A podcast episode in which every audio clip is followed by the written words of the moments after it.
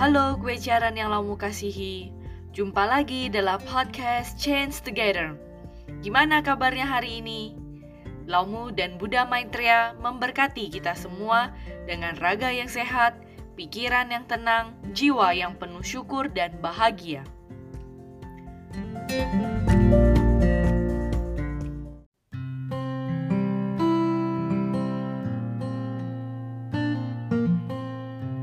Setiap hal di dunia ini pasti memiliki ciri unik untuk identifikasi. Benda memiliki sebutan untuk dibedakan. Misalnya, kita sebut benda berkaki empat untuk meletakkan barang atau kegiatan itu dengan sebutan meja. Sama berkaki empat, tapi biasanya kita pakai untuk duduk. Kita menyebutnya kursi alat transportasi yang beroda empat yang bisa membawa kita pergi ke mana saja, kita sebut ya mobil. Nah, kalau yang ini pasti semuanya tahu deh. Ini adalah kotak ajaib yang bisa berbicara dengan orang yang jauh tempatnya. Bisa lihat video, foto, nonton, main game, bisa apa aja pokoknya. Kita sebut dengan ya smartphone. Kartu ATM kita juga memiliki PIN kan untuk identifikasi. Kalau tidak, bisa chaos deh jadinya. Bisa jadi saldo bersama nanti. Nah, kita manusia juga punya cara unik identifikasi, yaitu melalui nama. Meski sama memiliki mata, hidung, mulut, kaki, tangan, dengan menggunakan nama, kita bisa mengidentifikasi setiap individu. Coba sekarang saya sebut Jokowi. Langsung terbayang kan wajah Bapak Presiden kita? David Beckham. Nah, langsung terbayang kan wajah gantengnya? Jungkook BTS. Wah, langsung deh. Gagal fokus nih. Jadi setiap benda termasuk kita manusia memiliki nama atau identitas yang melekat. Dalam kasus manusia, Nama diberikan orang tua ketika bayi manusia baru lahir.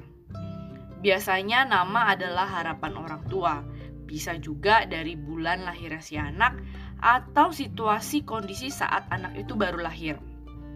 Misalnya, nama yang mengandung harapan ya. Orang tua berharap anak ini menjadi orang besar nantinya, yang tidak lupa akan jasa orang tua. Nah, diberilah nama Akbar Budi Hartawan. Misalnya, lalu nama berdasar waktu anaknya lahir. Misalnya ini anaknya lahir di bulan Februari.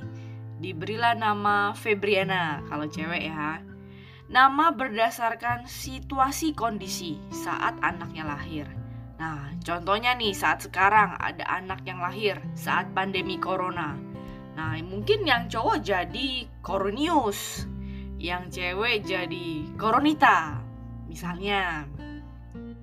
Tapi ada juga nama yang tidak ada arti apa-apa saat orang tua memberikannya.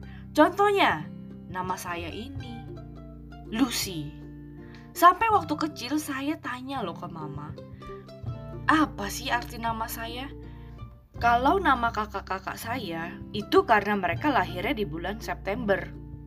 Nah, adik saya juga namanya karena dia lahir di bulan Februari. Nah, saya, Lucy, kenapa? Lalu mama saya jawab, ya nggak ada apa-apa, Lucy aja.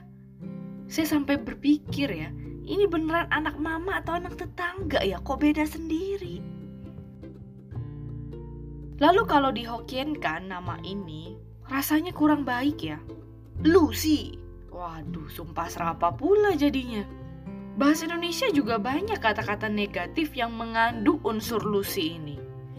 Ilusi, polusi, halusinasi, kolusi. Semuanya kata-kata itu kayaknya lebih lebih ke arah negatif ya. Waktu kecil saya juga suka dipanggil Lucy, Lucifer, Lucifer. Wah, saya sih awalnya pikir keren juga nama saya Lucifer tapi mereka bilang Lucifer itu sebenarnya uh, Tuhannya iblis, rajanya iblis. Ngeri banget ya.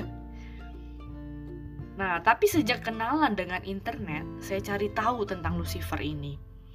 Dari berbagai sumber yang saya pernah baca, Lucifer ini awalnya adalah salah satu malaikat Tuhan.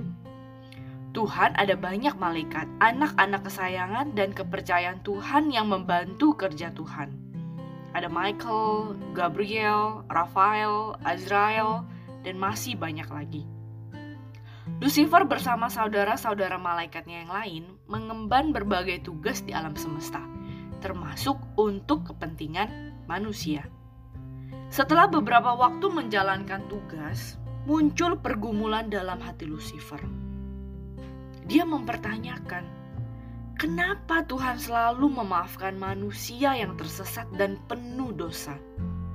Setiap maafnya manusia selalu diikuti dengan kesalahannya kembali.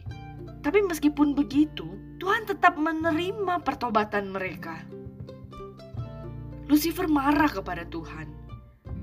Untuk apa Tuhan dan para malaikat susah-susah memikirkan umat manusia? Kalau umat manusianya aja suka lupa sama Tuhan. Dan sesungguhnya Lucifer cemburu kepada manusia. Betapa ia melihat Tuhan amat sangat mencintai manusia. Betapa kasih Tuhan itu tidak terpengaruh suatu apa pun. Tuhan tetap mengasihi semua umat manusia. Lucifer tidak terima. Manusia yang rapuh, suka jatuh ke dalam dosa, yang mudah melupakan dan menyalahkan Tuhan, sesungguhnya tidak layak menerima kasih dan pengampunan Tuhan. Karena itu Lucifer turun ke bumi ia mencoba menggoda dan menjatuhkan manusia untuk membuktikan bahwa manusia tidak layak menerima kasih Tuhan. Mengetahui kisah Lucifer tersebut membuat saya takjub dan menerka-nerka. Seberapa besar kasih Tuhan kepada kita manusia sampai bisa membuat seorang malaikat cemburu. Kalau seperti itu, rasanya tak ada satu kata pun yang bisa menjelaskan betapa besar kasih Tuhan kepada kita. Nah, sejak itu saya tidak lagi mempermasalahkan nama saya. Tidak apa-apa orang memanggil saya Lucy, Lucifer, karena Lucifer mengingatkan saya kepada kasih Tuhan. Bahkan sekarang saya merasa nama ini akan mengingatkan selalu betapa besar kasih Tuhan.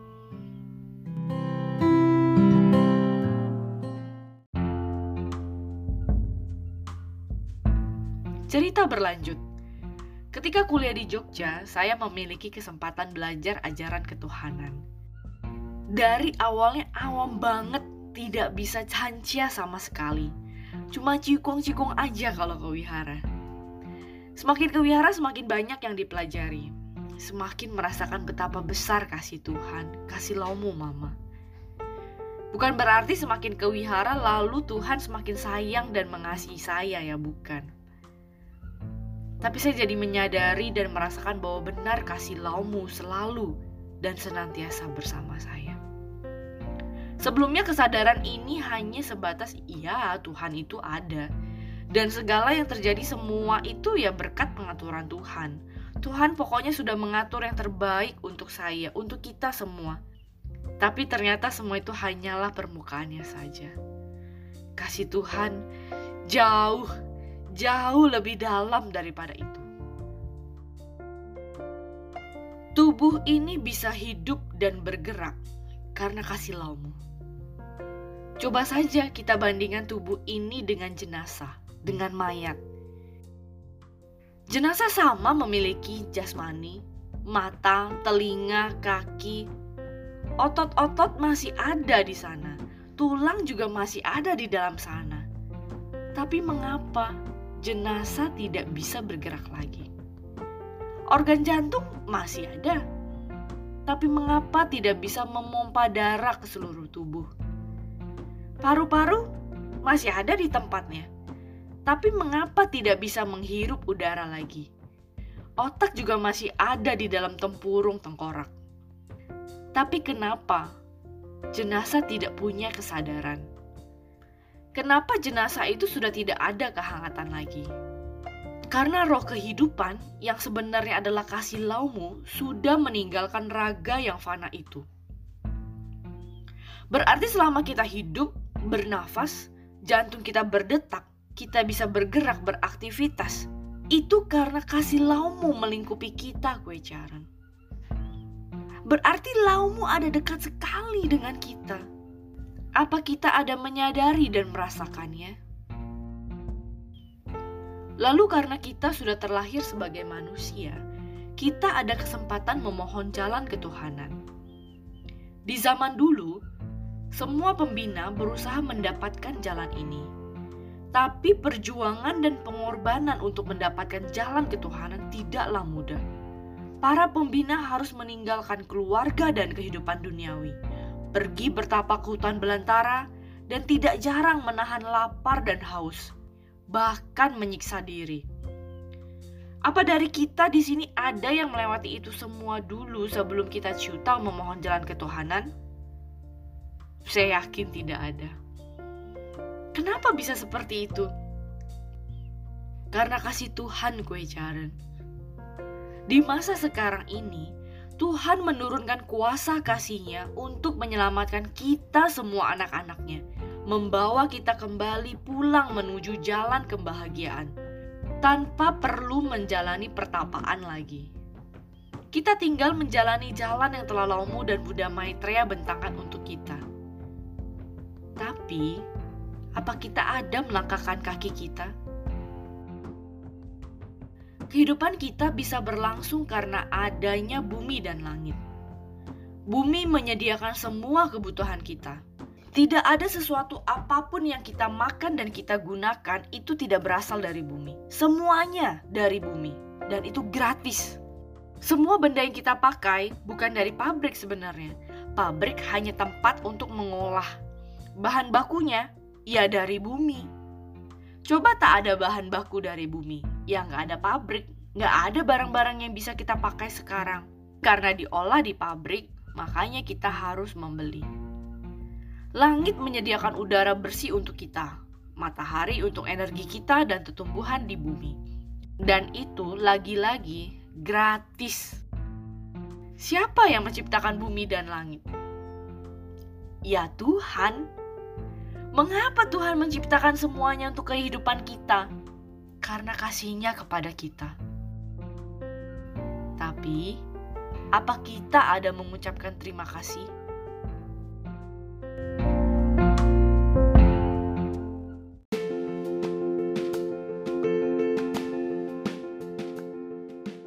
Membicarakan kasih Tuhan tidak akan ada habisnya kalau dulu tidak bisa menemukan kata yang tepat untuk menggambarkan betapa besar kasih Tuhan, sekarang terlebih lagi. Tidak akan ada kata yang mampu menjelaskan, tidak ada analogi yang mampu mewakili, dan tidak ada satupun yang mampu menandingi besarnya kasih Tuhan. Dan kasih Tuhan itu ditujukan untuk kita semua, setiap dari kita, tanpa ada pengecualian, tanpa ada perbedaan. Kalau kita mau kalkulasi kasih Tuhan, tiga hal tadi saja tidak mungkin kita bisa menghitungnya. Mau pakai satuan apa kita hitungnya? Dan mau pakai apa coba kita membalas kasih Tuhan? Pakai uang? Mau bayar berapa? Coba aja bayar oksigen yang kita pakai selama kita hidup sampai sekarang. Sampai jatuh miskin papa pun belum bisa lunas. Masih berhutang kita. Mau balas pakai tenaga? Sampai badan hancur luluh lantak pun tidak akan bisa gue cara. Ya terus jadi gimana dong? Pasrah aja lah kalau gitu. Jangan dong gue Jaren. Kalau kita ingin membalas kasih Tuhan, cukup dengan membahagiakan hati Tuhan. Gimana caranya? Banyak sekali caranya dan kita semua bisa. Yang pertama, kita harus banyak co-show karena kosho adalah sarana komunikasi kita dengan Tuhan. Tuhan adalah bunda ilahi kita, mama kita. Seorang mama pasti bahagia ketika ditelepon anaknya. Apalagi kalau teleponnya untuk menanyakan kabar, bukan hanya minta bulanan atau karena ada masalah saja. Dengan kosho berarti kita sedang menjalin komunikasi dengan Tuhan. Kita seperti menelpon mama kita sendiri menanyakan kabar. Lalu kita isi hari-hari kita dengan kegiatan yang bermakna dan positif. Dengan begitu, kita telah menghargai hidup yang telah Tuhan berikan kepada kita. Jangan lupa juga kita bertobat meminta maaf kepada Tuhan. Karena selama ini kita telah banyak menyakiti dan membuat sedih hati Tuhan. Kita lupa dengan Tuhan. Kita suka berbuat salah dan dosa. Baca juga Cifutse setiap hari. Dengan begitu kita semakin dekat dan mengerti keinginan hati Tuhan. Kue Caren tidak heran kan kalau sampai ada malaikat yang cemburu dengan manusia. Karena kasih Tuhan begitu besar kepada kita manusia. Dan kasihnya tiada pamrih kepada kita. Tuhan hanya ingin bisa dekat dan berkumpul kembali dengan kita.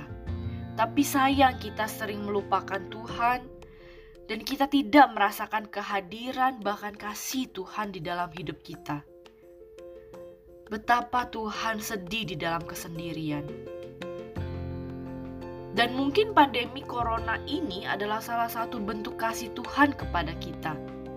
Supaya kita sadar dan bersiap diri menghadapi masa akhir zaman ini, di mana banyak sekali maha bencana yang akan datang silih berganti. Supaya kita bisa berhenti sejenak untuk lebih dekat dengan Tuhan yang merupakan sumber semua kebaikan sehingga kita bisa belajar kembali ke diri kita yang sejatinya adalah bajik, supaya kita bisa lebih banyak bertobat dan memperbaiki diri, sehingga kita bisa membuktikan diri bahwa kita layak menerima jalan keselamatan ini, bahwa kita layak menerima kasih Tuhan.